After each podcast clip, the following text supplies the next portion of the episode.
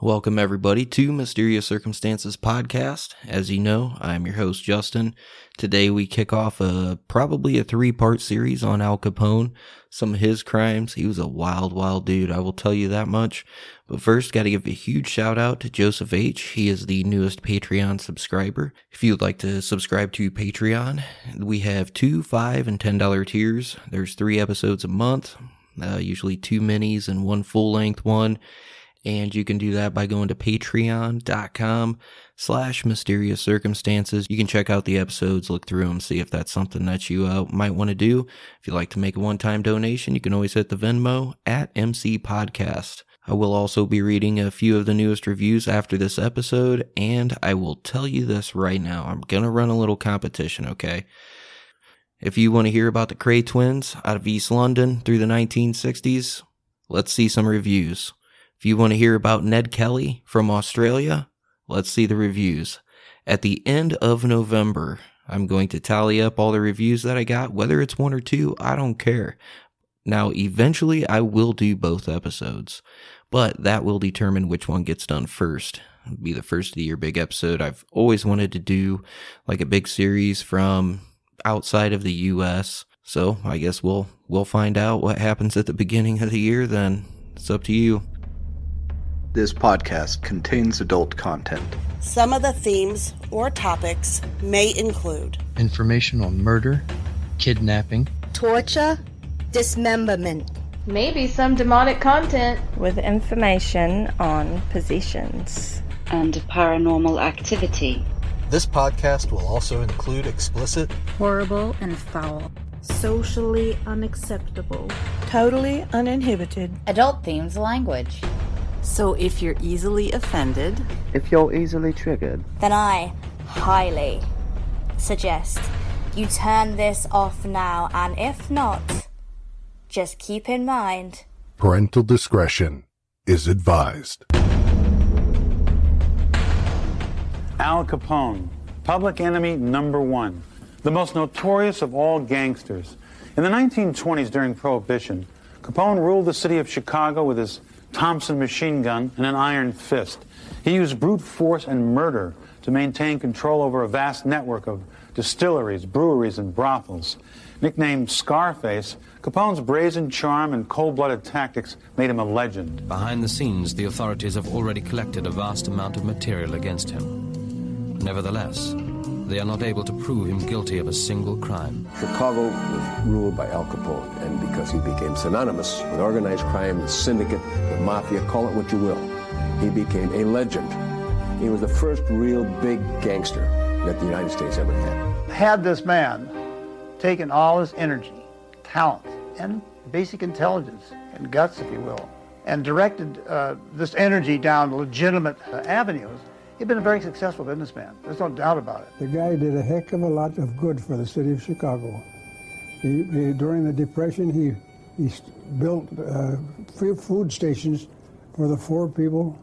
They had their meals every day all over the city. He was a murderer in the fact that he not only took part in murders that couldn't be prosecuted for fear of retribution, but that he had ordered the murders of approximately 300 of his rivals and his enemies. The most notorious of all gangsters, Scarface Al Capone, rose to power through brute force and murder.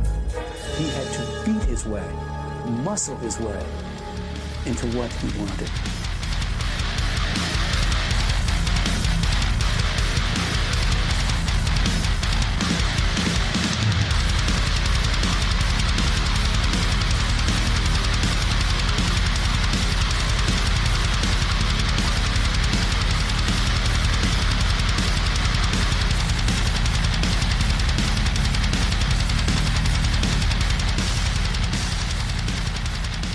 Alright, so Capone's parents immigrated to the United States from Naples in about 1893. Al Capone himself was the 4th of 9 children, and he was born in Brooklyn, New York on January 17th, 1899. His father, Gabriel Capone, who was a pretty respectable barber, he ended up passing away in 1920, and his mother, Teresa Capone, she ended up passing away in 1952. So a little bit about his family. Vincenzo Capone was the oldest of the Capone children, and believe it or not, he ended up changing his name to Richard Hart once he got old enough, and he moved away from New York and became a prohibition agent. And he ended up moving to Homer, Nebraska, which is insane. If you want to look him up, he's actually very well documented, and he wanted absolutely nothing to do with the Capone name after Al started getting into trouble and making a reputation for himself. Raphael James Capone was known as Ralph. He went by the nickname Bottles. He was in charge of some of his brother's prohibition shit, some of his breweries. Then we have another one, Salvatore Capone, who went as Frank. Then we have Al Capone. Then we have Ermina Capone. She died at the age of 1. Then we have Ermino Capone, who went by John. Then you have Albert Capone, Matthew Capone, Mafalda Capone. That was all the children. Ralph and Frank, like I said, ended up working with Al Capone, and they will be mentioned in this episode as well. So Al Capone ended up being the first one born in America. The Capone family did not have very much money, even though the parents were respectable and, they held very respectable jobs. They were Italian immigrants in New York in the early 1900s. And let me paint a picture of context for you. At this time period, the Italians, the Irish, all of them coming into New York at this point in time, they were not liked. They were not welcome. They definitely had to fight for respect, which is why I think Al Capone kind of turned out the way he did, even though some of his family, his siblings, didn't turn out that way. But some of them did, all right? So in 1910, when Al was 11 years old, the Capone family moved to 38 Garfield Place in Park Slope, Brooklyn. Now, Capone showed promise as a student, okay? He had problem with rules, and he had problem with authority. He was not a dumb kid. He just kind of went to school, just got by. But in 1913, at the age of 14... Al Capone quit going to school, and how this ended up, like I said, he was a good student in Brooklyn Elementary. He began falling behind. He had to repeat the 6th grade. He started playing hooky a lot, started hanging out by the Brooklyn docks, started getting into a little bit of trouble. So one day, Capone's teacher hit him for insolence, and he actually hit her back. So the principal ended up giving him a beating, and after that, Capone just never really went back to school. He worked a variety of odd jobs. He was a candy store clerk. He worked in a bowling alley as a pin boy, setting up the pins. He was a laborer in a munitions factory. He was a cutter in a bookbindery, and the whole time he's working these odd jobs, he's also in a lot of different gangs. He's in the South Brooklyn Rippers. He's in the 40 Thieves Juniors. A lot of these younger juvenile gangs, they're just petty crimes. In New York at this time, most people joined a gang because you needed that protection. You wanted to feel a part of something because, like I said, man, the immigrants coming in through New York, especially the Italians at this point in time, they were very, very looked down upon. Like even in schools, like the teachers would always complain that the Italian kids were greasy and that they were stupid. They didn't want them around. You know what I mean? So he's basically joining these kid gangs, just doing all kinds of random shit, right? From 1916 to 1918, he actually played semi-professional baseball. And while he's also hanging out at these New York docks, doing a semi-pro baseball, he meets a guy named Johnny Torrio. And Johnny Torrio ends up becoming his mentor. He ran a numbers and gambling operation near Capone's house, and Capone started running small errands for him just to make a little bit of extra money. And around this time is when Capone also becomes a member of a few more gangs, one of which being the Bowery Boys. Then you have the James Street Boys gang. Then he ends up getting in a gang that is very well known, which was the Five Points gang, which was out of Lower Manhattan. Now, Johnny Torrio wasn't living in New York at this time. Johnny Torrio had left Brooklyn for Chicago in 1909, but Capone and him remained close even when he wasn't around. Now, in 1917... when Capone was about 17, 18 years old. Johnny Torrio introduces him to a gangster friend of his by the name of Frankie Yale. Now, Frankie Yale plays a big role in this episode, and his name will come up, so pay attention. By the way, I'm going to be throwing a lot of different names at you, a lot of associations, so just try to keep up, keep these down. I'm going to try not to get excited and rattle shit off, okay? When he meets Frankie Yale, Frankie hires him as a bartender and bouncer at the Harvard Inn, which was located in Coney Island. And it was there, supposedly, where Capone earned the nickname Scarface. And here's how the story goes. One night, he made a remark to a woman at a bar. Now, while he was working the door, he was supposedly slashed across the face 3 times by a guy named Frank Galluccio. Now, the date that this occurred has a lot of inconsistencies. So in August of 1917, he was working at a place called the Harvard Inn, okay? The Harvard Inn was super packed every day because of the heat wave. Supposedly a guy named Frank Galluccio comes into the bar, and he's got his date named Maria, and he's got his younger sister Lena with him. Now Capone, like I said, he was 18 at the time. He pretty much saw Lena and was like, what is up, right? So he goes up and he walks up to her and he says, I'll tell you one thing, you got a nice ass, honey, and I mean that as a compliment.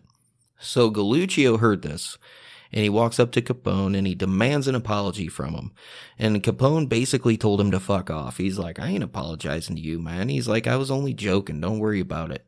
So Galluccio decided to take the situation to the next level and pulls out a knife and he starts slashing at Capone.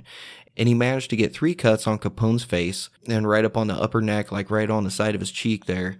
Now, Capone supposedly goes down in a pool of blood and Frank Galluccio goes running out of the Harvard Inn. Now, at this point, Capone was rushed to the Coney Island Hospital where he received 80 stitches and was told he would have those scars on his face forever, which he totally did. Galluccio, he knew that he had messed up, okay, and he knew who he had messed up with, so he was scared for his life. So Frankie Yale is like, screw this, man. I'm going to pull you guys together. You guys need to figure it out. So he gets Capone and Galluccio at the Harvard Inn and he sits them both down. Yale turned Capone's head to show what Galluccio had done, you know, with the scars and shit. Galluccio thought he was going to die. He legit thought that he was going to die. So he's trying to plead his case. Now, Frankie Yale never had any intention of killing Frank Galluccio, okay? He was a businessman. So he's like, maybe I can profit off this somehow. Keep this guy alive, da-da-da. So he tells Galluccio to pay Capone $1,500. All right, which would, in today's money, be about 20 grand. And in return, Capone had to promise never to retaliate against Frank Galluccio. The reason that Frankie Yale had Capone's back in this situation is because there was an earlier altercation over a dice game, which was hosted by Frankie Yale. And we're not exactly sure when this went down, we just know it was before this. Apparently, the winner of this big dice game, you know, craps game, Al Capone went to rob him. You know, give me your shit. The guy refused to give him anything. He ended up shooting the guy, and he gave all the money to Frankie Yale. And to top it all off, Yale actually lent Galluccio the money to pay off Al Capone for this $20,000, which made him indebted to Yale. He still tacked a bunch of interest on it. Now, here is the other version of the story, and probably the one that is more accurate. I gotta give credit where it's due. Where this information comes from is a guy named Mario Gomez from Montreal, Canada. This guy started a website called myalcaponemuseum.com, and I highly suggest you go hit this website up. It's got 153 web pages as of now, over 4,000 images. This guy has probably done more in-depth research than anybody else about Al Capone. So this is what he has found out. On December 8th, 1918, Al Capone got his scars on a Saturday night. And the reason we know this is because the event actually made the Brooklyn newspaper the next day. Here's that article related to the Al Capone slashing. Italian victim of assault. Alfonso Capone, 20, an Italian, living at 38 Garfield Place, was approached by two men last night. One of them slashed his right cheek with a knife. The wound was addressed by a doctor from the Methodist Hospital. Capone was unable to give the police a description of his assailants. And that's literally all it says. And I did find that newspaper clipping, like a picture of it, on that website that I had mentioned. So, without giving specific details, Capone stated it was two men who attacked him and slashed his face. It is confirmed that he was patched up by a doctor from a hospital in Brooklyn and not Coney Island, which is what Galluccio has said in his version of the story. Now, there is also reports in underworld circles, especially from those who were in the circles, who knew what was going on at the time, and they had said anonymously that the Capone slashing attack happened at Union Street near 4th and 5th Avenues. And this actually makes more sense because of the location of where it happened. Now, Mario Gomez's theory is that Galluccio was the attacker and possibly was somebody else. At this location, Capone wasn't out at all of his territory. He lived at 38 Garfield Place, which was just 5 minutes from the area where the attack occurred. Frank Galluccio lived at 677 Union Street, which was just about 200 feet from Union Street and 4th and 5th Avenues, which is where the attack occurred. Frank Galluccio never even had a younger sister named Lena. There is no truth to Galluccio's version that his younger sister Lena was the cause of the attack, and he was not standing up for her honor. Now, was he a part of the attack? Yes, he more than likely was. His version of events of how the scars came about did not come up publicly until later on. So shortly after this happened, on December 30th, 1918, when Capone was 19 years old, he marries May Josephine Coughlin. And this is just a couple weeks after the birth of their child, Albert Francis, who went by the nickname Sonny. Now, his former boss and friend Johnny Torrio was the boy's godfather. Now, a little bit about Albert Francis, also known as Sonny. I will say, I think it's 1965, he ended up changing his name. He didn't want anything to do with the last name Capone, didn't want anything to do with his dad. Now, Albert had lost most of his hearing in his left ear as a child. Now, by all accounts, the two had a happy marriage despite his criminal lifestyle. It is still not really determined whether or not his wife had syphilis, because it's supposedly around this time that he probably contracted it. At this point in time, Al Capone has a son and he is freshly married.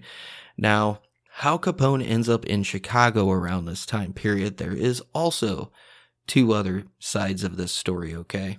Now, the first version goes like this. And it has to do with Capone shooting the winner of that craps game. And he shot him to death, robbed him of all his winnings, gave his winnings to Frankie Yale. Now, despite being questioned by police, Capone was let go because there were no witnesses to the murder. Now, Capone also brutally assaulted a low-level member of a rival Whitehead gang and left him for dead. The Whitehead gang leaders had promised retribution. And according to this version of the story, Meyer Lansky hid him in Brooklyn. Now, Yale ended up sending Al Capone, his wife, and their son to Chicago to work for Torrio to basically protect him, to get him the hell out of Dodge, because they valued Al Capone, right? That is one version of the events of what made Al Capone go to Chicago. Now, with that, we have to talk about Prohibition for a minute, and I'm sorry if it seems like we're jumping around a whole bunch, but some of those first 20 years or so are kind of shady with information. Prohibition in the United States starts, okay? It was passed in 1919, and it lasted for 13 years. If you're not familiar with it, oh man, it made gangsters billionaires. Now, prohibitionists first attempted to end the trade of alcoholic beverages during the 19th century and the 1800s, and there were actually some communities that banned it way before prohibition was even a thing, all right? And I kind of admire why they were doing it. I mean, I don't want to say the word admire, but I understand why. It was because they were trying to get rid of problems like alcoholism, family violence, and they were trying to get rid of saloon-based political corruption, because at the time, all these politicians are going and getting drunk. There's gangsters in there. They're making deals. Money's switching hands. And there's all this corruption going on. So it basically came down to like a moral dilemma. Now, when they passed Prohibition, Johnny Torrio was already in Chicago. And he's like, we're already shipping in booze, like under the radar. You know, and he's working for a guy named Big Jim Colosimo. And Big Jim Colosimo, he ran brothels, you know, he ran some rackets, some protection rackets and shit like that. But as soon as Prohibition started, Johnny Torrio's like, holy shit, we can make so much money if we actually invest more time and more money into getting booze into the United States, because we can charge whatever we want. People aren't going to quit drinking just because it's against the law. But Big Jim Colosimo was like, no, I'm already rich enough. I don't need another racket. I don't need to deal with any more shit. So Torrio is like, you know what? Fuck this guy. We're going to take him out. And it wasn't just because of that reason. It was also because Colosimo was his step-uncle, and he had recently divorced his aunt. So he had two reasons right there to take this dude out. And he's like, dude, we can run Chicago. We can make so much money.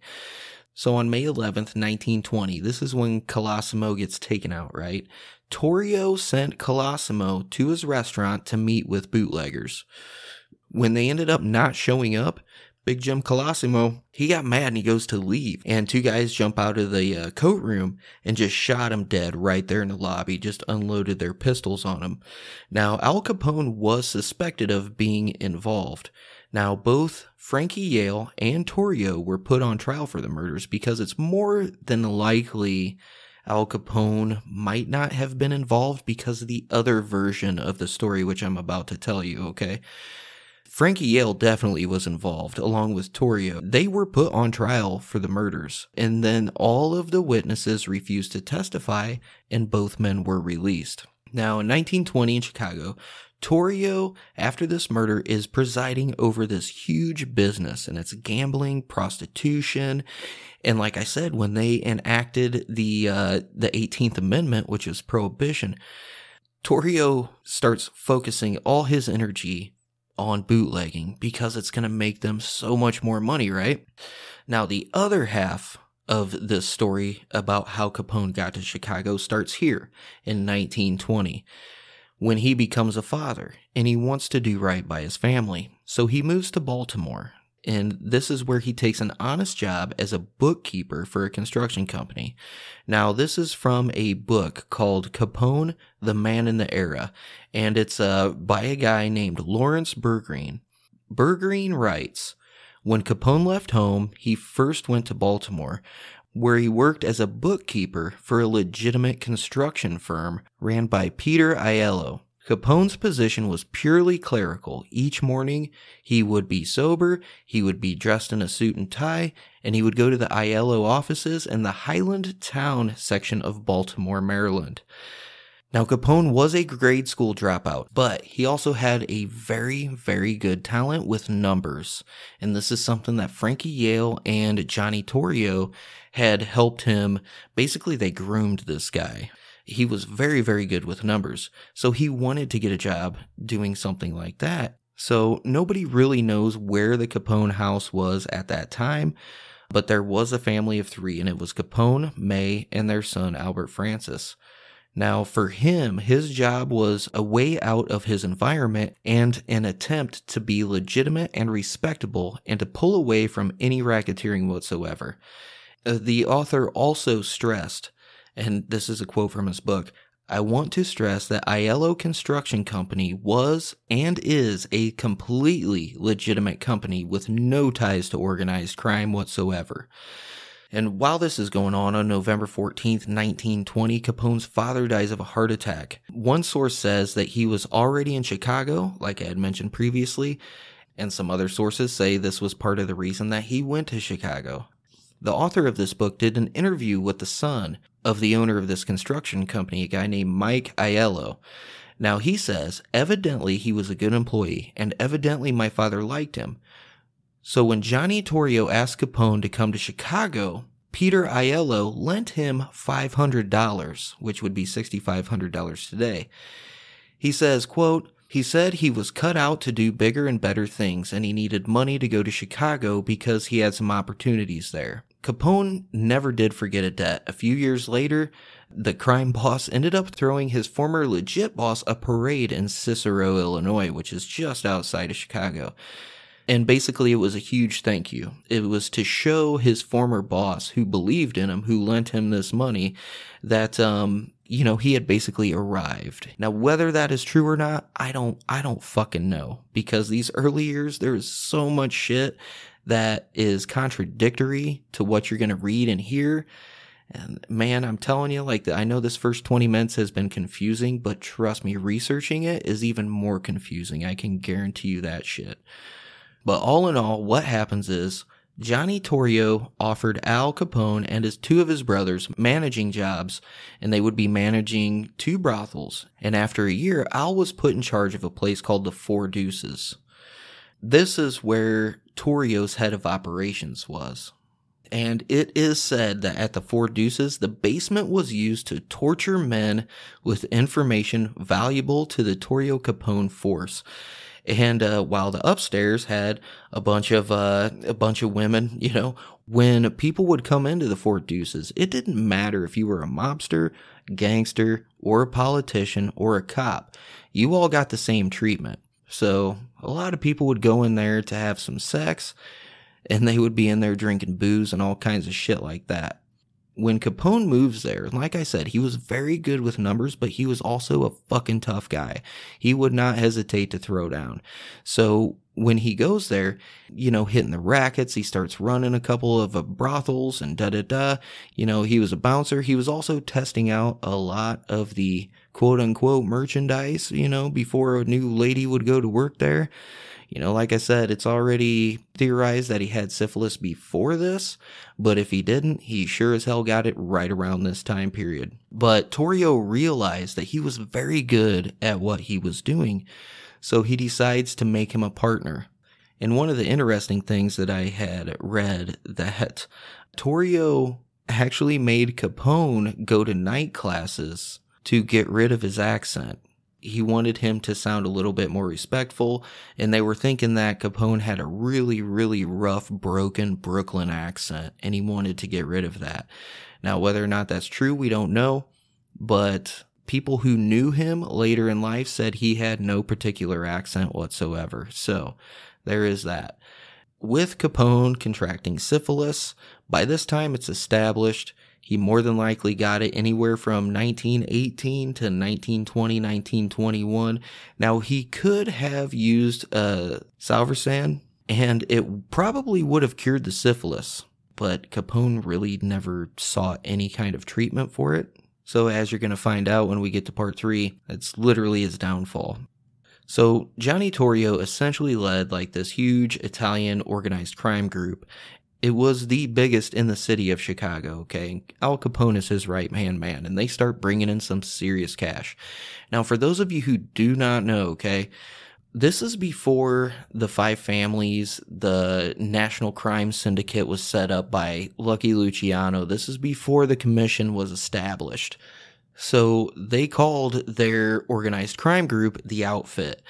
And for those of you who do not know, Al Capone was not in the mob. He was never in the mafia. He was not a made guy. So a lot of people think he was a mobster and this and that. It's just not true. He was never affiliated with the mafia. Now, at this time, there was a predecessor to the Sicilian mob and the Italian mob in Chicago. Now, a lot of this, it was called Black Hand, the Black Hand. Capone was one of those people. He didn't give a shit what your ethnicity was, where you came from, what color you were. He didn't care. If he could work with you and make more money and you make some money, he would work with you. He didn't give a shit. So this really, really kind of worked out on all facets for everybody. But yeah, Torrio and Capone technically at this point in time are the biggest organized crime group in the city of Chicago. And they ran this city. All bullshit aside. At this time, he also starts showing up in sports pages in the newspaper as he's described as a boxing promoter. Now, Al Capone was a boxer. He enjoyed that shit. Like I said, dude was not afraid to fight. The difference between Capone and Torrio, though, is Torrio was very, very low-key. Very low-key. He was not flashy. He would do his quote-unquote job, you know, from 9 to 5, running a crime syndicate, you know, known as the Outfit. And then he would go home with his wife, have dinner, just super quiet. Al Capone, on the other hand, totally different, man. This dude, he's known as a quote-unquote rebel-rouser. He's known as a drinker. You know, he's having sex with all the girls in the brothels. At one point in the early 20s, after hitting a parked taxi cab while driving drunk, he was arrested for the first time. And Torrio obviously used all his government connections to get him off. That's, you know, he never ended up getting in trouble for that. So in 1923, right around here, Capone starts cleaning up his act because he finally moves his entire family to Chicago. And I'm not talking about his wife and kid. I'm talking about everybody. He's got his wife, son, his mom, younger brothers, and sister. They all moved to Chicago, and Capone bought a house at 7244 South Prairie Avenue in the Park Manor neighborhood, which was in the city's south side, and he bought it for $5,500, which today would be about $83,000. And from what I understand, it was a pretty modest house, a little bit upper middle class house, nothing too special. Also in 1923... Chicago elected a reformist mayor who announced that he planned to rid the city of corruption. Torrio and Capone were shitty about this. They're like, fuck, man, we can't buy off the mayor anymore because Chicago is a beautiful city no matter what, for those of you who have never been there. I'm only about 2 hours away on the Amtrak from Chicago. I used to visit all the time before all the Rona hit. But back in the 20s, man, it was known to be super corrupt, which we'll get to. A guy named Big Bill Thompson is probably known, arguably, as one of the most corrupt city mayors that you'll ever meet. So in 1923, right, they elect this mayor who's like, that's it, corruption's done. We're not dealing with these speakeasies anymore. We're not playing this bullshit. None of my cops and none of our government officials are going to be paid off. So Torrio and Capone are like, well, fuck, what are we going to do now? So they ended up moving their base of operations outside of Chicago to a suburb known as Cicero. And they did this to ensure that they could keep a business going. But in 1924, after they get there, because they want a corrupt, you know, local government so they can do whatever they want, Cicero actually threatens to close down their operations because they are looking to get a mayor in that is going to shut down all the illegal shit, all the speakeasies. And for those of you outside of the country, a speakeasy is an illegal bar back in the Prohibition days. And they called it a speakeasy because you wanted to speak easy about it so that other people wouldn't find out, and then the bar would get fucking busted by Prohibition agents. So that's what I'm referring to when I say a speakeasy. So on March 31st, 1924, Torrio and Capone initiated an intimidation effort on the day of the election, and this was to guarantee that the mayor that they wanted was going to be the winner. When they went down to the polls, okay, they went down there with sawed-off shotguns, Tommy guns, pistols, and they would straight stand there while you're voting and just be like, hey, I hope you make the right choice. They would beat the shit out of people. There were people who were shot and killed during this voting when they would go down to the polling stations or whatever. That was until they killed Al Capone's brother Frank. And how this goes down is on April 1st, 1924. He ends up getting in a shootout with police. And this is where Al Capone starts getting way more violent after this as well. So how this happens is the Chicago police sent 70 officers, and they were trying to stop all the bullshit with all the voting, you know, because they knew that the Capones and Johnny Torrio were down here at the polling stations just straight up holding people at gunpoint, telling them who to vote for. The county judge, Edmund K. Jarecki, he deputized 70 Chicago police officers. Some of them arrived in like limousines, unmarked cars, and they were trying to disguise their presence until the very last possible second. Now, mind you, all 70 of these cops were dressed as normal people. They had no uniforms on whatsoever. So 30 of these officers pulled up outside the polling station, which was occupied by Frank and Al Capone. And they thought that the cops were North Side mobsters, who was their bitter rivals in Chicago. And trust me, we're going to be touching base on that war here in a little bit, all right? But Frank and Al are like, what are the North Siders doing down here? And they thought that they were coming down to attack them. Now, here's where the details differ. The police report says that Frank had pulled out his gun and started to fire rounds at the officers, who he thought were North Side mobsters. In retaliation, the officers with submachine guns fired back at Frank. And they say Frank Capone was struck with over a couple dozen bullets. I mean, they just unloaded on this guy, just riddled with bullets head to toe. And he was killed at the scene. Now, other reports from witnesses at the scene said that Frank's gun was still in his back pocket and that his hands were free of any weapons whatsoever. So, after this all goes down, and Al Capone ended up getting away, like, once the shots were fired, and Frank Capone tried to, I should say. Now, after this happened, the press starts following Al Capone very, very closely. They're following his every move because this made huge headlines. But he was also able to gain a little bit of public sympathy because he was a very generous guy. Yeah, it was more than likely a PR move, trying to make himself look better in the public light, but it worked. You know, he was extremely generous. He would pay people's hospital bills. He would go open up soup kitchens during the Great Depression, which we'll get to, and people liked the guy, all right? He was a likable guy. Unless you fucked him over, then he was going to kill you. Actually, there is one story. An editor of the Cicero Tribune, a guy named Robert St. John, and he put out some articles in the newspaper, and he started calling out all the paid-off officials. Obviously, the Capones and Torrio and the outfit did not appreciate this shit. They're like, what are you doing? And this guy straight just named names of all these corrupt government officials, calling everybody out, talking shit about the Capones, right? So Al Capone and a few others show up one morning when this dude is walking to work, and they ended up beating the absolute shit out of him.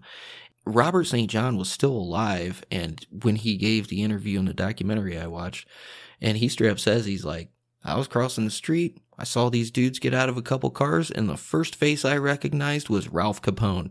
And he's like, I basically curled up in a ball with my head between my legs and just hoped for the best. And they did. They beat the shit out of this dude with billy clubs. They put bars of soap and fucking socks and just beat the shit out of this dude, right? So he ends up going to the hospital. When Robert St. John ends up getting out of the hospital, he's going to check out and pay his bill. He finds out that his hospital bill had already been paid in full. And he was like, well, who the hell paid my hospital bill? And the receptionist was like, well, we don't know. He was, he's about 5'10", a little bit heavier set, had some scars across the left side of his face. And right then, dude, Robert St. John is like, this motherfucker, man, he just paid my hospital bills after he sent dudes to beat the shit out of me for printing an article about him. And to top it off, Robert St. John goes and finds out that Al Capone went and bought controlling interest of the newspaper that he worked for.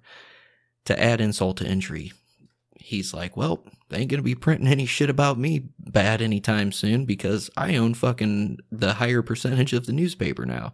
So, I mean, you can say what you want about Al Capone. He was not a stupid guy. Not a stupid guy at all. So about a week after Frank's death, he opens up Cicero's first betting parlor, and it was called the Hawthorne Smoke Shop. The best part about this is Al Capone had a huge gambling problem. He enjoyed gambling like crazy. The best part about this is since he owned the betting parlor, it didn't matter if he won or lost, he was still going to make a profit off of everything. But a lot of the races were also fixed. So there is that. And there is a cool story about this one guy. And it's when he was a kid and he goes into the track. And he says, yeah, I see Al Capone and a couple of his goons there. And Al Capone walks up to me and says, hey, You know, you having a good time, kid? And he puts a $5 ticket into his shirt pocket, and he says, number 6 is going to win. And he goes and leaves, and the odds on number 6 winning were 60-1, okay? And this kid ended up making, in today's money, about $800 off of a $70 ticket, which 70 being today's currency. You know, the guy's like, yeah, man, he just walked up, said, hey, how's it going? Number 6 is going to win, and just put that ticket stub right in his pocket, just, you know, whatever. But like I said, after Frank's death, Al Capone does start getting way more violent, right? On May 7th, 1924, this is when Al Capone basically made his mark. So on May 7th, 1924, a guy named Joe Howard, who is like a low-level thug in Chicago, and he has too many drinks, and he starts getting into a physical altercation with a guy named Jake Guzik. Now, this normally wouldn't be any kind of big deal, but Jake Guzik is a good friend of Al Capone. And after this altercation happens, this Joe Howard starts bragging about how he made the little Jew wine, because Jake Guzik was a Jewish dude. So Jake Guzik shows up to meet with Al Capone about some shit, and he's all beat up and everything like that. And if there's one thing that you need to know about Al Capone, yes, he was a criminal. Yes, he was a murderer. It is estimated that he ordered the deaths of right around 300 people during his reign of power. So he was not afraid to have people taken out. But if you were on his side and you were loyal, he was probably one of the best dudes to have in your corner, and that was his relationship with Jake Guzik. So after Guzik tells Capone about the confrontation, about what happened and shit, Al Capone starts hunting down Joe Howard, and he finds him at Hymie Jacobs' bar, which is about a half a block from Capone's Chicago headquarters, which was located at the Four Deuces. Now, when Capone arrived, he sees Joe Howard there, and he straight up demands an apology. And Joe Howard replied by calling Al Capone a pimp, which, even though Al Capone was a pimp, he fucking hated being called a pimp. So Capone goes off, and this is actually what the Tribune, the Chicago Tribune, reported the day after in the newspaper. It says, another murder in the liquor and crime serial was accomplished last night. Alphonse Capone, vice lord of the Southside Badlands, where he is better known as Al Brown of Four Deuces fame, is sought as the slayer. The order to capture Capone went out 30 minutes after the body of Joseph L. Howard, beer runner and burglar, credited with 3 notches on his gun, was found laying in front of the cigar counter of Hymie Jacobs' saloon at 2300 Wabash Avenue. Howard had been shot 6 times, 4 times in the face and twice in the right shoulder. Al Capone just straight up walked up to the dude. There were plenty of witnesses in this bar. And by the way, he went by Al Brown. That was his alias. He walks into this bar and he sees Joe Howard in there, and he says, hey, you need to apologize for what you did to Guzik. And this dude basically called him a pimp, told him to fuck off, said he's not apologizing for anything. So Al Capone put a gun right in his face and unloaded it. No hesitation, no bullshit, unloaded 4 rounds into his face, and as he was falling down, 2 of them went into his shoulder. All bullshit aside, that is gangster, okay? That is gangster right there. And the thing about it was, after the command to find Capone went out, the police immediately checked the Four Deuces, and they went to Capone's house, and they didn't see him there. Capone went into hiding for about a month, which more than likely he was in Cicero, and he was sending word through his lieutenants that any witnesses that decided to come forward, they were going to die. So like I said, there were several eyewitnesses in the saloon at the time who saw the murder, but strangely, everyone just happened to be looking the other way at the exact moment that Joe Howard was killed. So nobody ended up coming forward, and when Capone realized that he was good to go, he ends up walking into the police station one day, after he found out that he was full and clear. He walks into the police station and he says, quote, "I hear you're looking for me. What's this all about?" Now, there is a young assistant state's attorney by the name of William McSwiggin. He was the one investigating this crime. He was going to prosecute it. And he continued the investigation, okay, for a few more months. He was never able to put together enough evidence to prove that Capone was even there, let alone he was the one who killed Joe Howard. So, obviously, charges were dropped. Couldn't do anything about it. Now, a lot of people, as strange as it sounds, kind of looked at Al Capone as kind of like a Robin Hood figure. He was definitely not. He would do certain things to help people out and to make himself look better. And if some of his thugs would go beat the shit out of somebody or whatever the case may be, he would totally pay for all the hospital bills. But it wasn't a nice gesture. It was kind of the slap in the face type shit. There's a lot of anti-prohibition shit going on right now because people wanted to drink. And the weird thing about prohibition that a lot of people don't realize, it wasn't illegal to drink alcohol. Because you can't do that. So what they did was they made it illegal to manufacture, transport, and sell alcohol, which pretty much alleviated all the shit, right? But people hated it, man. They hated it. So they liked Al Capone because he's the guy bringing in all the booze. You know what I'm saying? Everybody wants to have a good time, whether it was a politician or just some random guy off the street who's just working a regular job 12 hours a day who wants a beer or some liquor after work. These people were like, please keep bringing this shit in, man. You're the guy, da-da-da. So after the shooting of Joe Howard, his reputation starts kind of getting more of a violent sound to it, all right? His name starts getting more associated with violence than it does liquor. And while this is going on as well, there's also little feuds going on between him and the North Side gang, because Al Capone and Torrio and their guys were the South Side, and the North Side gang, which was significantly smaller, I mean, they were feuding it out over this shit, and he didn't want to be drawn into the gang wars, but it just kind of happened that way. He tried to negotiate agreements with some of these other gangs over territory, all right? It's because his whole thing was like, listen, Chicago's big enough.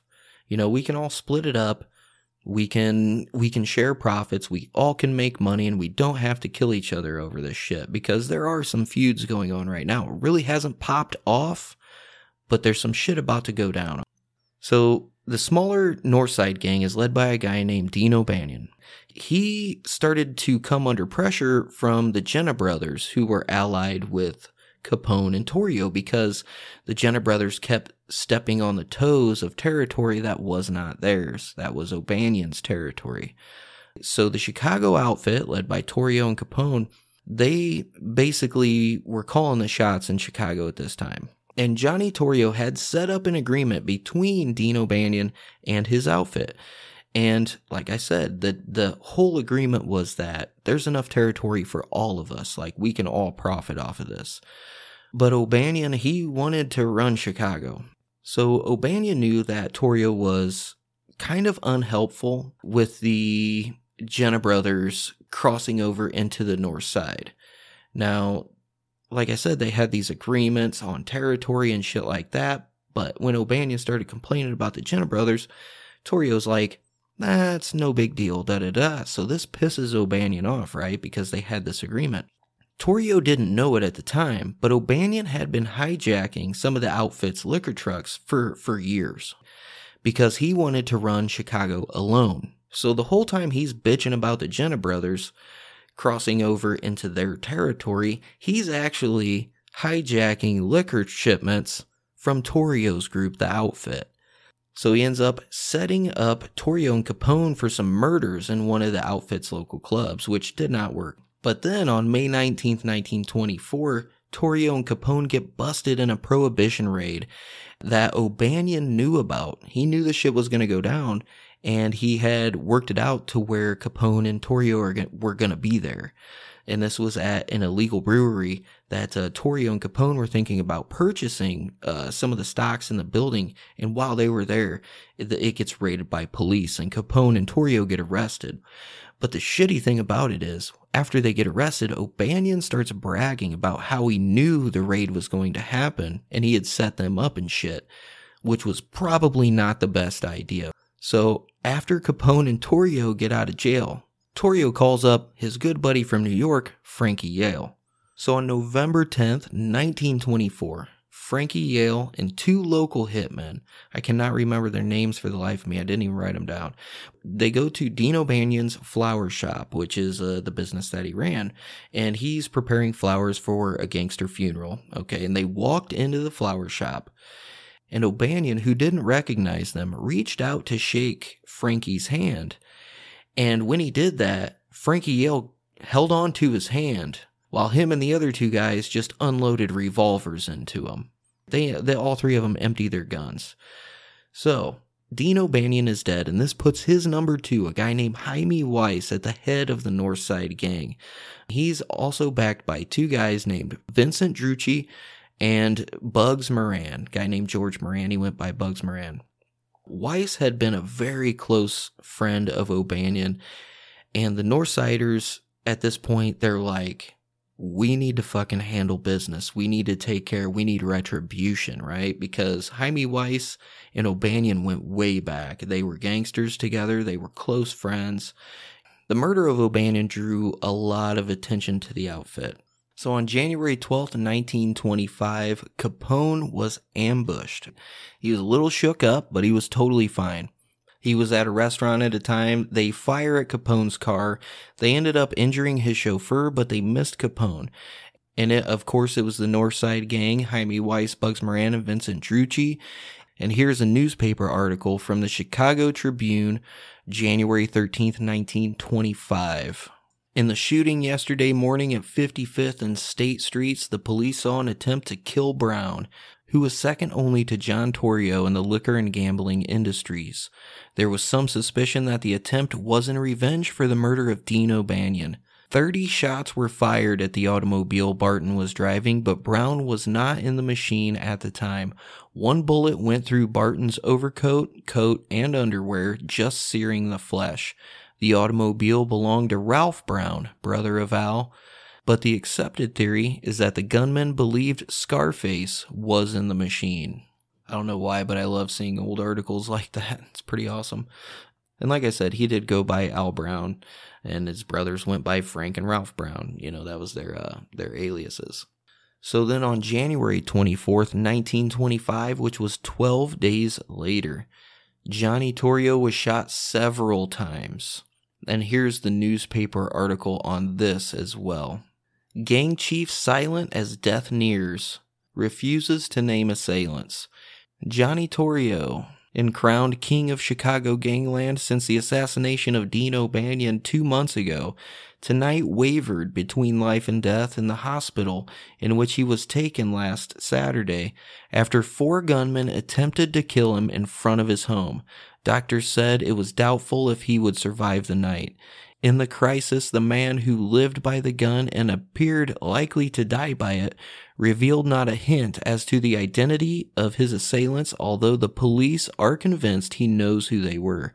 Torrio today failed to identify George Moran, a pal of O'Banion, as his assailant, although the 17-year-old youth who witnessed the attack said Moran was one of the four men who shot Torrio 5 times as he alighted from his automobile.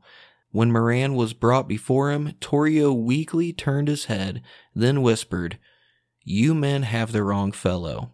A special guard was provided today for Mrs. Torrio and Al Capone, a lieutenant of Torrio's, after mysterious phone messages were received at the hospital where they were visiting Torrio. So here's all how that all went down. And that article came from a New York newspaper, by the way. After driving his wife home from doing some shopping, Torrio was ambushed. And like I said, he was shot 5 times by O'Banion's crew, and this was for retaliation for the murder of O'Banion. Now, Torrio was shot in the chest, neck, right arm, and groin, but when the shooter walked up to the car and placed the gun to Torrio's head, He went to pull the trigger, and it just clicked. The gun was out of ammo. So what they did, they just kind of kicked him a couple times and took off. And Torrio ended up living, right? So Capone and a lot of the bodyguards sat outside Torrio's hospital room and protected their boss. Believe it or not, he did recover pretty quickly. But after he recovered, Torrio was sentenced to serve 9 months in jail for that prohibition raid. While he was in jail, he paid off the warden to give him a bulletproof cell with 2 armed guards at all times, because he knew, he's like, I just got shot 5 times. If I'm locked up in here, they're going to work it out to where they kill me off in here. So he had everybody paid off. He was good. After he gets out of jail, he straight up resigns, and he handed control over the entire outfit to Al Capone, who was 26 years old at the time. And he became the new boss of the organization. And I mean, this was illegal breweries, transportation network that went all the way from Chicago to Canada. And this guy also had political and law enforcement protection. And like I said, at one point in time, Capone estimated that he had half of the cops and government officials in Chicago paid off. And in later years, it wasn't just him that estimated that. It was also the State Department. So, like, the dude ran the city. Johnny Torrio's last words to Capone before he left, because he went to fucking Italy. He's like, I'm retiring. You can have everything. Just give me a small percentage, which I think was like probably, I don't know, 10, 20, 25%, something like that. You can have everything. Run it. Just give me a cup. I'm moving to fucking Italy. And he told Al Capone, it's all yours, Al. Me? I'm quitting. It's Europe for me. He did end up coming back to Chicago to serve as a consigliere in Capone's outfit and to testify at his tax evasion trial in 1931. He did go on to New York, and he served as somewhat of a mentor to Lucky Luciano as well. Johnny Torrio ended up dying April 16th, 1957 while from a heart attack while in New York. So Johnny Torrio had always told Al Capone to keep a low profile, and Capone always ignored that advice, all right? He moved his headquarters to Metropole Hotel in downtown Chicago, which was like 5 stars, man. It was plush as fuck. That's what they said anyway. Whenever he was accused of a crime, he'd hold a press conference. He would straight up just be like, okay, what am I being accused of? There's nothing here, you know, I'm just a guy who provides a service. I just supply a demand. That's all I do. I'm not this huge bad guy. He would straight up hold a fucking press conference like any time somebody accused him of a crime. But in the Metropole Hotel, he also had secret passages and tunnels. So if any time if people were coming in, you know, or they were going to raid the place, oh boy, man, they'd be down in the fucking tunnels getting out of there. It was no big deal. And also, he realizes that he is for sure probably the biggest target in Chicago at the time, not only by law enforcement, but by other gang members as well and other crime organizations that wanted his rackets and wanted his territory and wanted to take over his businesses. Now, although Al Capone very, very rarely carried a gun himself, he also had more security than the United States president at the time. He also had a $20,000 customized Cadillac limo. In today's money, that's $300,000. It weighed 7 tons, and it was an armored car with bulletproof glass. Like, all bullshit aside. And by the way, no, the president, after his shit was sold at auction or whatever, no, the president did not buy Al Capone's car and use it in his motorcade. That is a myth as well.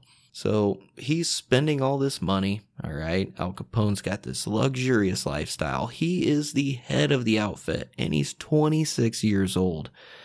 So he's indulging, all right? He's got custom suits. He smokes the finest cigars, man. He's got gourmet food, gourmet drinks.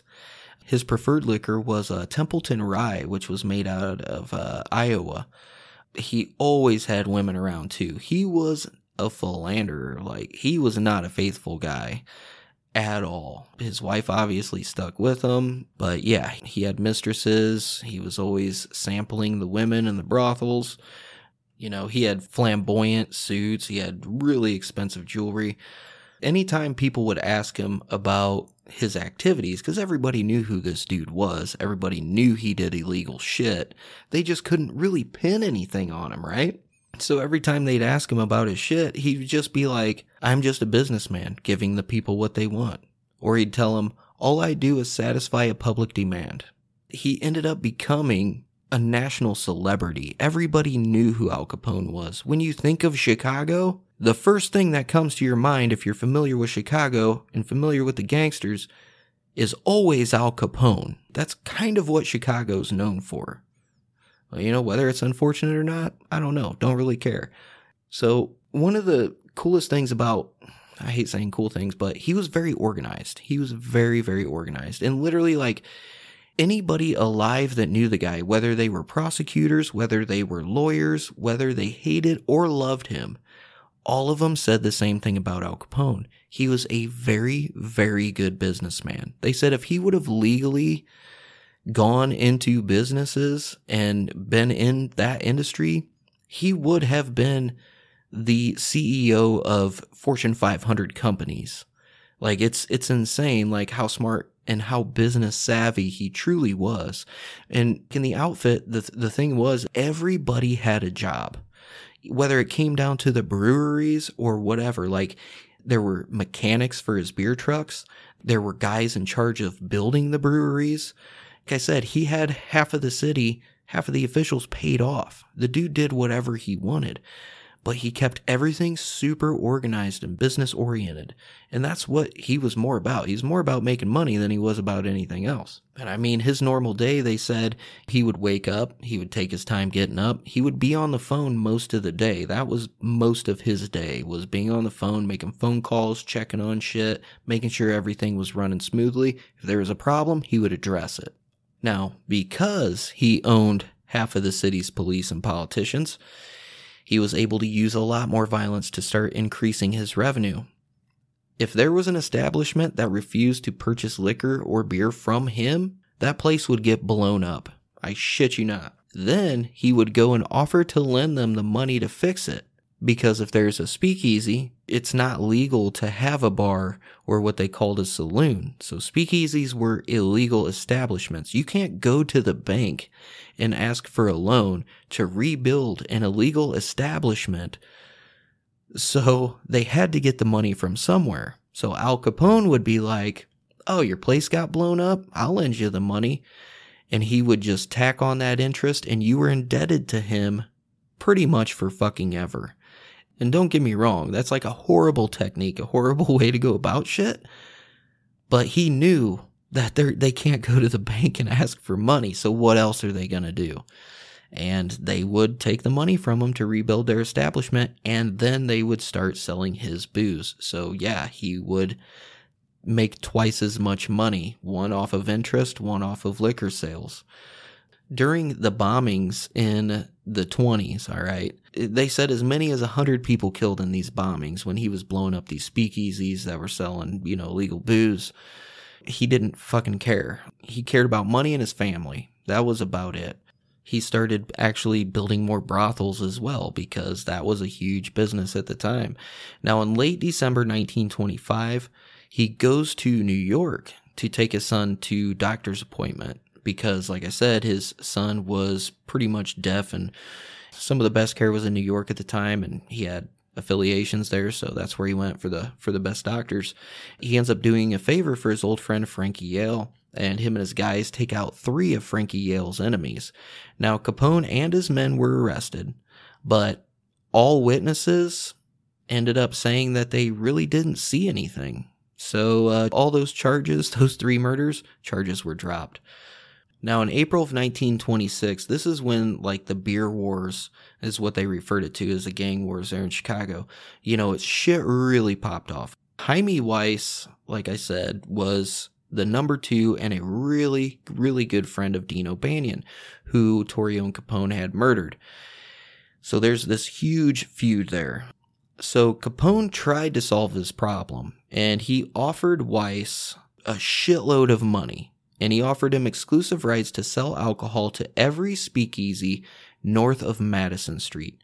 Hymie Weiss refused it because he was still not over O'Banion's death, and he's like, you cannot kill my best friend in the fucking world and then just throw money at me and expect me to forget about it. So when Capone came to him offering this money and offering him all the territory north of Madison Street to sell liquor at with no problems, Weiss's response was, kill the men who killed my friend. And he knew who the fuck killed his friend, okay? He knew exactly who killed his friend. But that was his response. So Capone is like, all right, fam, I got you, man. So Hymie Weiss, who had been doing a little bit of jail time, he gets out of jail, okay? He decides to make Dean O'Banion's flower shop on State Street his new headquarters. And Hymie Weiss made deals with some bootleggers in Cleveland, rum runners in Miami, wholesalers in Quebec, slot machine operators from Cicero, bootleggers from Chicago's South Side. Basically, Hymie Weiss, when he got out of jail and he set up his base of operations in the old flower shop that O'Banion had, he went out of his way to become friends with anybody who was an enemy of Al Capone, which if he had more men in the North Side gang, probably would have been a smart idea. But that's not how it works. Anyway, moving on. On April 27th, 1926, two of Capone's sworn enemies are spotted in Cicero. Capone ordered his men to gun them down, right there where they stood. 3 men ended up dead and 3 more ended up wounded. Now, Capone did not know it, but one of those men that died was William McSwiggin, and I hope you remember me mentioning his name. He was known as the hanging prosecutor. He was the one who tried to prosecute Al Capone for months over the murder of Joseph Howard.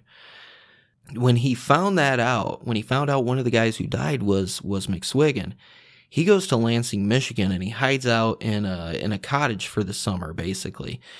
While he's gone, the city of Chicago and some of the officials there are starting to get tired of the way Chicago's going down fucking hill. They're like, we have shootings, we have bombings going on all the time. Something needs to be done, all right? Even the public, who had usually backed Al Capone, are like, you got to do something about this. Like, innocent people are getting shot. So that 3-month span when Al Capone is out of town, okay, Weiss is rebuilding all these connections. And like I said, he's trying to make friends with everybody and anybody who is an enemy of Al Capone.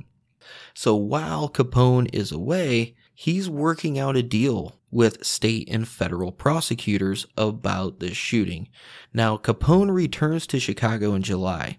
There were 6 grand juries that met, and they came to the conclusion they did not have enough evidence to convict Al Capone of any of the 3 murders that happened, McSwiggin included. So the problem just kind of went away. And because the police had no evidence of the murders, now they knew he was the one calling the shots, and they know he was the one that was involved. So what they did instead while he was away that 3 months is they raided his businesses, and they started gathering a bunch of documentation that would later be used to get the charges of income tax evasion that would eventually put Al Capone behind bars. When he goes back into town and all these charges get dropped, what he does is there's a bunch of newspaper articles about him being back in town, da-da-da. There were a few people who even had a radio back then. They got all their news from the newspapers. So what he did when he got back into town was he grabbed a reporter and a photographer, and he took them around the city of Chicago to every police station, courthouse, and jail. He walked up to every cop, detective, and judge and said, hey, do any of you want to arrest me? Straight up took a reporter and a photographer with them, went everywhere to everybody and said, you guys want to arrest me? Nobody did. Nobody wanted anything to do with him. That's the kind of power that he pulled. You understand what I'm saying? In July of 1926, Al Capone is back. Hymie Weiss is ready to start this war again, for the revenge of killing O'Banion. So he plans an ambush on Al Capone. So what Hymie Weiss ends up doing is he kidnaps Al Capone's driver. And it's because his driver knew Capone's daily schedule, all right, but he wouldn't talk. Weiss had him tortured. They burned cigarettes on him. They hit him with branding irons. And the man went through all of this torture, right, and never said a fucking word. Hymie Weiss ended up shooting him in the head, and they dumped his body in a cistern. That was the end of that. When Capone found out, he was livid. You know, it's said that him and Torrio used to torture people in the basement of the Four Deuces on Wabash, but it didn't matter. Capone was pissed. That was his driver. He had nothing to do with the actual gangland. He was just the guy who drove him around. So on September 20th, 1926, the North Side gang used a decoy outside of Capone's headquarters at the Hawthorne Inn. 10 cars full of gunmen with Thompson submachine guns, which are known as Tommy guns, and shotguns. They rolled through and they shot up the entire block. So after this caravan, these 10 cars rolled through, they walk outside. Him and one of his bodyguards walk outside, and his bodyguard noticed that there was nothing actually shot up. And that's when he realized that it was a decoy and it was a trap. While they were standing outside, 7 more cars rounded the corner and just held their Tommy guns and shotguns out the window, and they sprayed the entire block. Then a guy got out, went inside the Hawthorne Inn, and shot the place up completely. They said about 5,000 bullets hit that place in under 10 minutes. There was nobody killed whatsoever. Capone walked away unhurt, and there was only one person injured, and Capone did end up paying their hospital bills because they weren't, you know, that was none of their business. They were just an innocent bystander. So he calls for a truce. He's like, listen, we need to end this shit right now. They were doing some negotiations. Those negotiations fell through. So one of Hymie Weiss's new allies, okay, he was a Southsider named Joe Saltus. He was on trial for murder. And this is one of the guys that was an enemy of Al Capone that Hymie Weiss had befriended while Capone was in Lansing, Michigan, right? Hymie Weiss ended up raising $100,000 for Saltus's defense. On October 11th, 1926, this was the first day of the Saltus trial. After court ended, Weiss told his driver to take him to his headquarters, which was the flower shop. Weiss had a list of jurors in his pocket and a list of state prosecution witnesses in a safe at the flower shop. So he was really trying to head there and get this information so that they could get Saltus off of the murder charges. So when he gets to the flower shop, he jumps out of his Cadillac and he goes to cross the street. Never made it to the front door. Capone had a couple of guys rent rooms in a hotel that overlooked the flower shop. They saw him crossing the street. They opened up fire with Tommy guns, and Weiss was killed instantly, man, right there in the street. And this is when Bugs Moran becomes the new leader of the North Side gang. So Capone, just as a slap in the face, sends his condolences and said he had nothing to do with it. But Capone would have killed him sooner, but he was already out of town. Like I said, he wasn't on vacation. He wasn't hiding. This all happened the same month that Hymie Weiss got out of jail. So the owner of Hawthorne's restaurant was a friend of Capone's. This was one of his headquarters.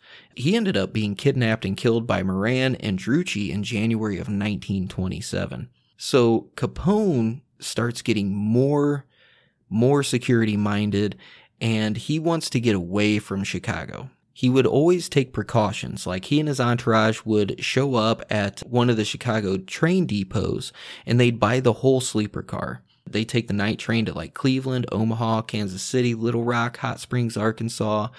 They would spend, you know, a week or two in hotels, and they would use fake names and they would just relax because he had to get out of Chicago sometimes. In early 1927, newspapers of the time and the U.S. Attorney's Office, they estimated that Al Capone illegally made $1.4 billion in today's money. $1.4 billion off of his rackets that he had. And like I said, man, this dude, he used to sport an 11.5-carat diamond pinky ring that was worth, in today's money, about $700,000. And at this point in time, in early 1927, Big Bill Thompson gets voted back in as mayor of Chicago. For Capone, this is a good thing, man, because he had Big Bill Thompson paid off earlier. He knows he can pay him off again. Big Bill Thompson hates prohibition. So he's like, perfect, man. We're in good shape. This is awesome. So he's starting to relax around Chicago a little bit. Starts taking his son to baseball games. And he would often use a decoy kid. He didn't want to take his actual son out into public for fear of there being a kidnapping, him getting killed, something like that. So he would often use a decoy kid. But he's going to baseball games. He would box in his free time. And he would just have, like, fun, try to relax. So in January of 1928, Al Capone paid $40,000, which is about $610,000 in today's money. And then he drops $1.5 million in improvements to a 14-room retreat at 93 Palm Avenue in Palm Island, Florida, which was between Miami and Miami Beach. He never registered any property under his name, okay? He did not even have a bank account. He would use Western Union for cash. He would always cap it off at $15,000 in today's money and just do wire money transfers and shit like that. He had, his house was in his wife's name. He had shit in his mom's name. Everything was in somebody else's name because he was aware of taxes. And he had all this shit, and he wasn't paying for it. He wasn't paying taxes on any of this shit, of all this money he was making. So what he starts doing to clean up his image at this point in time is he starts donating to a shitload of charities, and he sponsors soup kitchens and food banks all over Chicago during the Great Depression. Now, for those of you outside of the country who are younger, who are not familiar with the Great Depression in America, even the Dust Bowl, which isn't spoken about very much. The Great Depression was probably the worst economically that the United States has ever been. There were hundreds of thousands of people out of work. People were poor. There were people that were legitimately selling their fucking kids because they could not feed them, let alone feed themselves. It was absolutely a horrific period of economic history in America. Now, a lot of people will sit here and say he was only doing it for public relations. He was only doing it to make himself look better in the papers, like a better guy. That's the only reason he had these soup kitchens or food banks or donated to charities. But in all reality, and I hate playing devil's advocate here, and I'm not justifying anything that Al Capone ever did, okay? But Al Capone was the only person doing this, whether it was to make himself look better or whatever the case might have been. There was no federal money offering these things in the city of Chicago. Whether it was to make himself look better or not, Al Capone was legitimately the only fucking person doing this. There were people who got their 3 meals a day strictly because Al Capone opened these up for them. So just keep that in the back of your mind, all right? And like I said, I'm not trying to justify this or that, but that is a fact.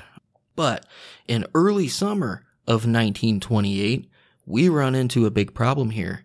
Capone and his longtime old friend Frankie Yale have a little bit of a falling out. Yale wouldn't endorse a candidate for Capone. Capone had this certain guy that he wanted to be president of the Chicago branch of what was the predecessor to the Sicilian mob, the Sicilian mafia. Okay, I can't remember what the organization was. That when they said it, it was in Sicilian, so I don't understand that. But basically, it was kind of like the Black Hand or the predecessor to the mob, okay? Al Capone was from Naples, so he could not be in the Sicilian mob or with this group of guys. So Capone figured, if I can get my guy elected as president of this other criminal organization, that means that I can control that other criminal organization, which is a pretty legitimate thought. It really is. I mean, he had a plan. We can't deny that. But Frankie Yale was not having it. Frankie Yale was like, no, fuck that. I'm not endorsing this guy. Da-da-da-da-da. So Capone gets super pissed, right? And they have this huge falling out. So right about this time period when this is going on, some of the alcohol shipments from Yale that were coming in to Chicago from New York start getting hijacked before they're leaving New York. And Capone thinks that Frankie Yale might be the one behind it. He's like, how come it's only your shipments that are getting hijacked before they leave the state? Something's not right here. So he sends a guy named James D'Amato to spy on him. Well, James D'Amato confirms exactly what Al Capone was thinking. And he's like, yeah, dude, he's legit having his own trucks. He's legit having your trucks hijacked before they even leave the state. He's taking the shit, selling it on his own, and basically just cutting you out and telling you that the shit got stolen. So Capone, when he realizes that, he's pissed. But before James D'Amato could ever leave New York City, he ends up getting killed. Frankie Yale takes him out. Capone finds out that James D'Amato ends up getting taken out, and he sends an unsigned wire to Frankie Yale. And all it says is, Frankie, someday you'll get an answer to D'Amato. Well, on July 1st, 1928, Frankie Yale is at a speakeasy with some friends. And he gets a phone call, and nobody knows who was on the phone. But as soon as he hangs up the phone, he runs out of this place as fast as he can, and he gets in his car, and he drives down the street, just speeding, just hauling balls to get as far away as he can. And the whole time, there's a car following him, right? The car ends up catching up, and they end up shooting up Frankie Yale's car. And they end up killing Frankie while he's driving, and the car crashes into a damn house. About a block away, the hitmen in this other car, they toss all their guns out the window. And why this is relevant is because one of those guns was a Tommy gun. And this was the first time a machine gun had been used in New York. And they traced it back to a gun supplier in Chicago who was known to supply Al Capone and the outfit with guns. And the most important thing that you need to realize about this, Capone did this on purpose, because he wanted the New York gangsters to know not to fuck him over. He wanted them to know that it was him. Here in the late 20s and in part 2, we got Lucky Luciano coming into the scene. We're going to talk about the meeting in Atlantic City that Lucky Luciano held with all these national crime figures. And it's the same meeting that Al Capone walked out of, because he didn't want people telling him how to run his fucking business. I'm telling you, man, a lot more to come in part 2 and part 3. I'm going to try to wrap it up with part 2, but I cannot guarantee anything at this point in time, because there's a lot of shit going on with Al Capone, especially when it comes to his charges, when he gets charged with tax evasion. But anyway, I hope you guys enjoyed. As you know, social media-wise, you can follow me on Instagram at Mysterious Podcast. You can follow me on Twitter at PodcastMC. You guys can also follow my personal Instagram if you want. Just please, for the love of God, if you don't have any posts, if you don't have a profile picture, if you don't have a real Instagram account, I'm not going to let you follow me, because it's my personal account, so it's private. Anyway, yeah, my email is justin.mcpodcast@gmail.com. You can always reach me that way. I suppose if you want to stick around and listen to some new reviews, you can. If not, I'll see you folks on the flip side.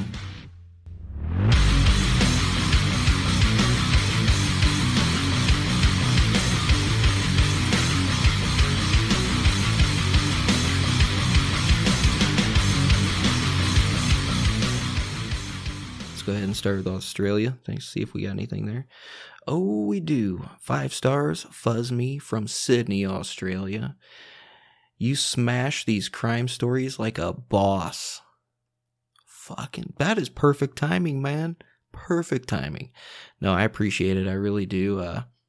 You know, whatever I try to cover, I try to do it seriously. There are certain episodes I try to have fun with because I can, you know, but I appreciate it, man. Thank you very much. Or woman, I'm not sure if you're a man or woman, but either way, hell yeah, man. Keep rocking on in Sydney, Australia. Canada, we got nothing new. Let's check out the UK. Nothing new in the UK. USA, let's see what we got. We got one from Podcast Addict. This one is from Garfman 72, 11/5/20 is the date on that. It says, well-researched, interesting topics. It's like someone having a conversation with you instead of reading a script. Garfman 72, thank you very much for that. I appreciate that compliment, man. I always take that as a compliment. I just like talking about this shit. I don't like reading about it, you know. What do we got here? 5 stars, Kay Cummins, interview with Jason Murphy. Awesome interview, great voice, no self-possession like Zach, begging for attention, Bagans. Just great stories and great times. You know what? I will agree with that, man. Zach, I love that. Zach begging for attention, Bagans. It's a good name for him, dude. But no, thank you, Kay Cummins, for that 5-star review. I appreciate it, and I love talking to Jason. We actually text each other, you know, when we want to talk about stuff now, so... We moved our friendship off of social media. We text each other, so there. No, I hope to have Jason and the rest of his team on, and even some of the people that he works with in some of these investigations and stuff like that, you know, involving hauntings. I'm always curious, you know, and like I told Jason, and he knows, a lot of people understand, you know, I'm extremely skeptical, as is he. He gets it. So it's fun having conversations with people of the same mindset who still do have that belief in the paranormal, but are super skeptical of, you know, other people's stories and stories that have no historical backing to them whatsoever. So thank you, Kay Cummins. Next one is 5 stars, Bill 4800. Not just a script reader. Always a great show. Never sounds like a script being read. Thank you very much, Bill. And like I previously mentioned, you know, I like talking about this shit. I don't like reading about it. So it works out. And thank you for leaving that 5-star review. Thank you very much. Next one is 5 stars, Priscilla 311. Amazing podcast. You'll love it. Oh, she put the heart emoji in there. Thank you for all of your time and energy you put into research of your podcast. I learn so many new details on the various topics you cover. It's a bonus that you have such a soothing voice to deliver your information. I've been a fan of your show for over 4 years now. Keep up the awesome work. Priscilla from Northern California. Hell yeah, Priscilla. Thank you very much. I'm glad that you're actually one of those people who realizes that I've been around this long, because my network always says like 2017 or whatever, and it's like, no, I joined a new network in 2017, so it erased my original date. I've been around since April of 2016, so. And this is another one from Kay Cummins, actually. And it said, 5 stars, says Bruce Lee and Adler. Awesome story and things I've not heard before, and your voice is great, not over the top or sounding like you're like Zach begging for attention, Bagans. Adler, you are one awesome young man, and we are all praying for you. Obviously, I have no problem with you changing the review, because when I originally read that, I was like, who's Zach begging for attention? And then you revised that review, and it said that. It explained it a little bit more, but update on Adler, he had his surgery at the end of last month. He is doing good. He is recovering very well. While they were in the hospital, though, his mom did catch COVID. As of now, I actually just talked to her yesterday. They are recovering just fine. Adler has not caught it. He is recovering great. Mom is doing great, recovering from COVID just fine. She's happy that she finally has the antibodies now, but Adler is doing good, still kicking ass and still taking names. He's a very admirable young man. I tell you what, man, there's not too many people on this earth that can go through what he goes through on a daily and weekly and monthly basis since he was 4 years old, and he still has a positive attitude, and he still gets up every day, and he still fights, and I fucking love that. I do. So thank you very, very much for giving him a shout out. And I showed that review to his mom as well, and she's like, I love it. I love it. That's so awesome. So you made more than just me smile when you left that. So, and I'm glad you enjoyed the Bruce Lee episode as well. So that is all I got for you. Have a good one.